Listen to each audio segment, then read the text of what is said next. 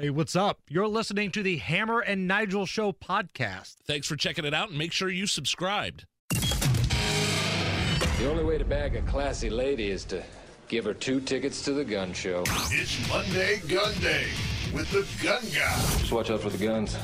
They'll get you. Guy Relford. Stop calling your arms The. Hammer and Nigel Show, 93 WIBC. My name is Nigel. Jason Hammer is here, also joining us live in studio. The Gun Guy, Guy Relford, host of the Gun Guy Show, uh, Saturdays here on 93 WIBC. Second Amendment attorney, licensed firearms instructor. How are you, sir? I'm great, and thanks as always to our sponsor, Fort Liberty Firearms in Avon, 8401 East Highway 36. Great place to buy firearms, ammunition, or accessories. And now, check out their new safe room where they're selling quality American made safes. Check out my buddies at FortLibertyFirearms.com. Of course, uh, Guy Relford, also part of the original legal team that brought the Colts to uh, from Baltimore to Indianapolis. So this is your fault then. Yeah. Maybe yeah. they could hire you again and send them back. well, I mean, yeah, and and just and just to be very clear, that the, the you know the the commercial team uh, brought the the Colts here, but then there was litigation, and where the city of uh, Baltimore and the state of Maryland were trying to take them back, and I was on that litigation team, and uh, yeah, we ended up prevailing there, Yeah. and uh, we kept them here in town. How old were you? I mean, that was a big thing thrown on your lap. You were pretty young, right? Yeah, well, uh, 1984 is when all that unfolded, so I would have been 27. Yeah, two years out of law school. That's a big Yeah, deal. cool. Yeah, well, I Um, was a rookie on this. I mean, believe me, whenever I talk to you guys, I grossly exaggerate my involvement. you were involved? because it makes me feel important. Right. But no, I was a rookie young lawyer. I was a junior guy. I mean, I, I probably did uh, more to like get the senior partners coffee, you know, than uh, any other real involvement. But Five years from now, the story's going to be Guy Relford was driving the Mayflower Yeah, no van, doubt. giving a middle finger in the air to the city of Baltimore. Although I got to tell you, I was in the office because the the call from Bob Irsay to his new neighbor in Carmel, the uh, the uh, president of Mayflower, that office that that that call I should say came from our offices at then Bingham, Summers, Welsh, and Spillman. I was I was there when that call was made. Did they even have a chance to keep the Colts in Baltimore? I mean, was there even like the team obviously didn't want to be there, but you're going to force them to stay? That was the Well, I think That- the is that what happened? strategy, it's a great question, Nige. I think the strategy was to just tie them up in litigation so long that they just give up and say, screw Yeah, it. We okay. can't, we can't not be in business. We can't not have a season. So, okay, if we got to play in Baltimore, we'll play in Baltimore. Um, but it was, a, it was a great time. And people under, misunderstand that move. And you, you guys and I, it's been several years, but you guys and I have talked about this where the idea was not that we're going to sneak out in the middle of the night to get away from the Baltimore fans so the fans don't see us leaving. It was because the Maryland legislature was meeting the next day to pass emergency les- legislation that would allow the state of Maryland to seize the assets of the Baltimore Colts, including their NFL charter, and actually seize those, keep them in Maryland. And because they were going to pass that emergency legislation the next day, the idea was, well, what if there's nothing left in Maryland for them to seize? And that's when the call went from Bob Irsay to the head of, of Mayflower and said, how many trucks can you get to Baltimore tonight? And the guy literally said, hold on, was on the phone for a while, came back and said, 23 said send them. So the idea was not to sneak out on the fans or you know the citizens of Baltimore. It was to get the physical assets of the Colts out of the city of, Mar- of away from all those, uh, before uh, they yeah. seized them, and what would have been turned uh, turned around as unconstitutional at the end of the day. But that that they didn't care. They just wanted to tie things up in litigation so that so the Colts and the city of Indianapolis gave up.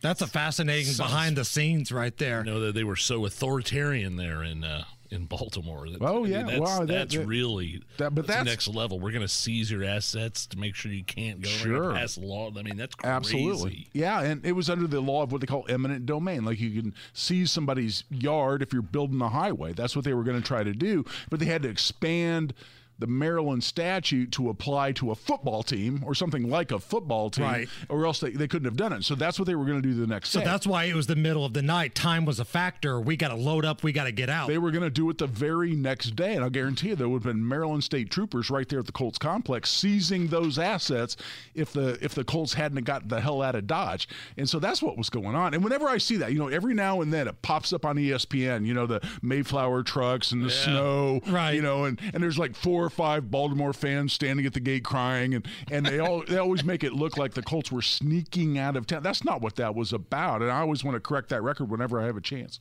Guy Relford with us, uh, 2A attorney and host of the Gun Guy Show here on 93 WIBC. I was listening to your program this past weekend, and you brought a subject up that I had never thought about, but I thought was really interesting. So let's say you're getting ready to get on the plane and you're going to fly somewhere. You have checked your luggage, you've checked your firearm, you're going to a state that has the same laws as you're coming from, right? You're going from a 2A place to another friendly 2A place. But what if there's some sort of malfunction with the plane? What if you have to make an emergency landing? What if you have some sort of emergency layover in a state that does not have the same type of laws? What can you do with your weapon in regards to the airport? Yeah. Well, first of all, I'm knocked out. You were listening to my show. I mean, I listen, that- I tune in. That's Yeah, that's I'm- high praise. Jason Hammer was listening to my show. I, I'm well. I'm knocked out. That's you and my mom. I know there's two. I, I know No, there's at my least old two man. out No, there. my old man. You met my dad. He's Oh he yeah, loves you. Yeah. Oh no, no, you. that's all. Well, no, I mean, all seriousness, that's awesome. But yeah, and this has happened. This is not a hypothetical. And what we're talking about is okay. And this here, let me give you a real case. Guy who's a U.S. Marine, uh, uh, retired. Gets on an airplane in Minnesota and he's going to Pennsylvania. He can legally have his handgun in Minnesota. He can legally have it in Pennsylvania. He gets on the airplane. He's flying down there. He gets a bunch of weather. And so they divert his plane. It's a late night f- plane anyway, late night flight. They divert him to Newark in New Jersey. Oh, boy. And it's and he's it's a late flight in. They go, hey, there's no more flights out, so we're going to put you up in the Newark airport they and they say, oh, by the way, since we're going to put you up in the Newark airport in the or airport hotel, we're going to give you your luggage back so you have your toiletries and change of clothes and yada. So everybody gets their luggage. He goes to the airport hotel, comes back the next day, and the process is you have to check your, your you have to declare your unloaded firearm in your checked bags. And there's a whole process for doing this. And that's exactly what I was talking about uh, on my show on Saturday. Guy comes in, he, as far as he knows, everything's cool and lawful, and he's following all the rules. He says, I need to declare an unloaded firearm in my checked bag in Newark. There's a cop standing right there and says, Well, I need to see your New Jersey license to carry handgun. He said, Well, I don't have one of those. I'm not from New Jersey. I'm not from New Jersey. Here on a layover. And New Jersey doesn't recognize any other state's license.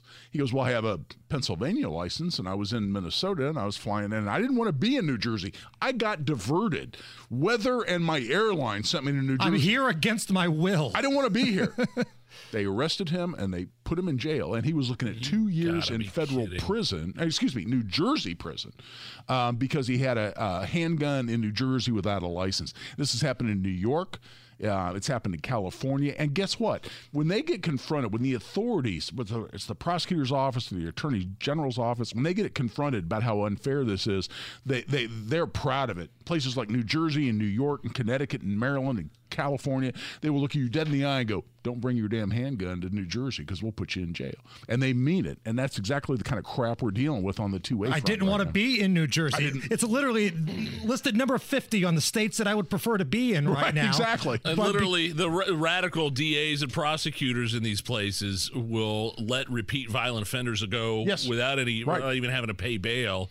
Meanwhile, a responsible gun owner who got diverted ha- is under threat of being incarcerated for two years. Wow. and they're proud of it. And and and, so do you just leave your luggage there and just let it rotate on the carousel? What do you do? Well, that's a great question. The answer is is, and I've thought about this because I travel with firearms a lot. I just did it what week ago, um, and I've done it dozens of times. And that is when you land and they say, "Well, we're going to give you your bag back since you're stuck in New Jersey or wherever it happens to be." You say, "No, thank you." You, you keep my bag, you send it to the baggage office, and for my flight the next day, you put it back right back on the airplane. I'm not touching that bag as long as there's a gun in it. And then you go to the airport gift shop, get yourself some, you know some mouthwash and some toothpaste, and do the best you can. But man, that sucks. It has to be that way. Like you have all the stuff you need for a night. You know, your clothes, your change of clothes, all that kind of stuff. You're doing everything legally by the law that is in your state, you get sent somewhere against your will, and now you can't even get your luggage out. No, it's exactly right, Jason. But that's the struggle. See, when, when, when, when there, as a law-abiding gun owner, this is one of the reasons I formed the Two A Project. A, a, as a law-abiding gun owner in several places in this country, you're the enemy. You're the enemy simply because you're exercising a right that these people despise. They wish it was never in the Second Amendment. They wish it was never in the Constitution. They wish you didn't have that right, and they will punish you and, and, and under the full weight of their government and put you in prison simply because you're exercising a right that they despise. And if you don't, I mean, not you, but if people out there don't get that, you're naive because that's exactly the fight we're fighting right now. Got a couple of minutes left here. Do we have any sort of update on this credit card uh, situation where they're tracking gun purchases? We talked about this uh, last week a little bit to where some of these credit card companies are now looking at what you purchase, and if it's anything firearms related, they're going full Big Brother on you. Yeah, there's a new code now where if you buy something, anything, could be ammunition, could be a sh- a t-shirt, you buy something at a gun store, that's getting uh, a, a, a, code assigned to it that tells the credit card company that you bought whatever it is and spent X amount of money at a gun store. And what, what, what really, in talking to some gun store owners, see, we've had a, a long ongoing, and you guys and I have talked about this we've had an ongoing problem with credit card companies and banks and financial institutions uh, discriminating against the gun related industry. In other words, you're a gun store. I've had it happen to me as an instructor or a guy selling a book on gun safety. Right? I wrote I, I, I sell gun safety and cleaning for dummies. I've had credit card companies refuse to process my credit card transactions because wow. they're going, oh, that promotes gun violence. It's a book on gun safety. it's a gun moron. safety book. What are you talking about? but guns and, and what we really think this is is leading up to an effort by the credit card industry, at least some of them, to say if that code comes across on the approval process process, right? When you put your credit card in, it goes in, it gets declined or it gets approved. They're going to say gun store declined, and it's going to have a major impact on gun stores any business today, any I don't care if you're a restaurant, you know, or a retail store or a gun shop, uh, how are you going to survive if you can't take credit and debit cards? And I think that's the end game here. I think the credit card industry in conjunction with uh, anti 2A advocates out there, including politicians, are going to eventually use this system to simply decline to take credit card payments from gun stores or to gun stores to try to put them out of business. That's the backdoor attack on the Second Amendment that we're looking at right now. If anybody has any questions for you or they want to have you address something on your show, how do they do that? Uh, best way is relfordlaw.com. Just go to relfordlaw.com. All my contact information is right there, and uh, we'll take care of you. Guy, thank you. Always pl- a pleasure, guys. Thanks so much. It's the Hammer and Nigel Show. Be sure to catch us every weekday, 3 to 7 on 93 WIBC, or subscribe and get it right to your phone.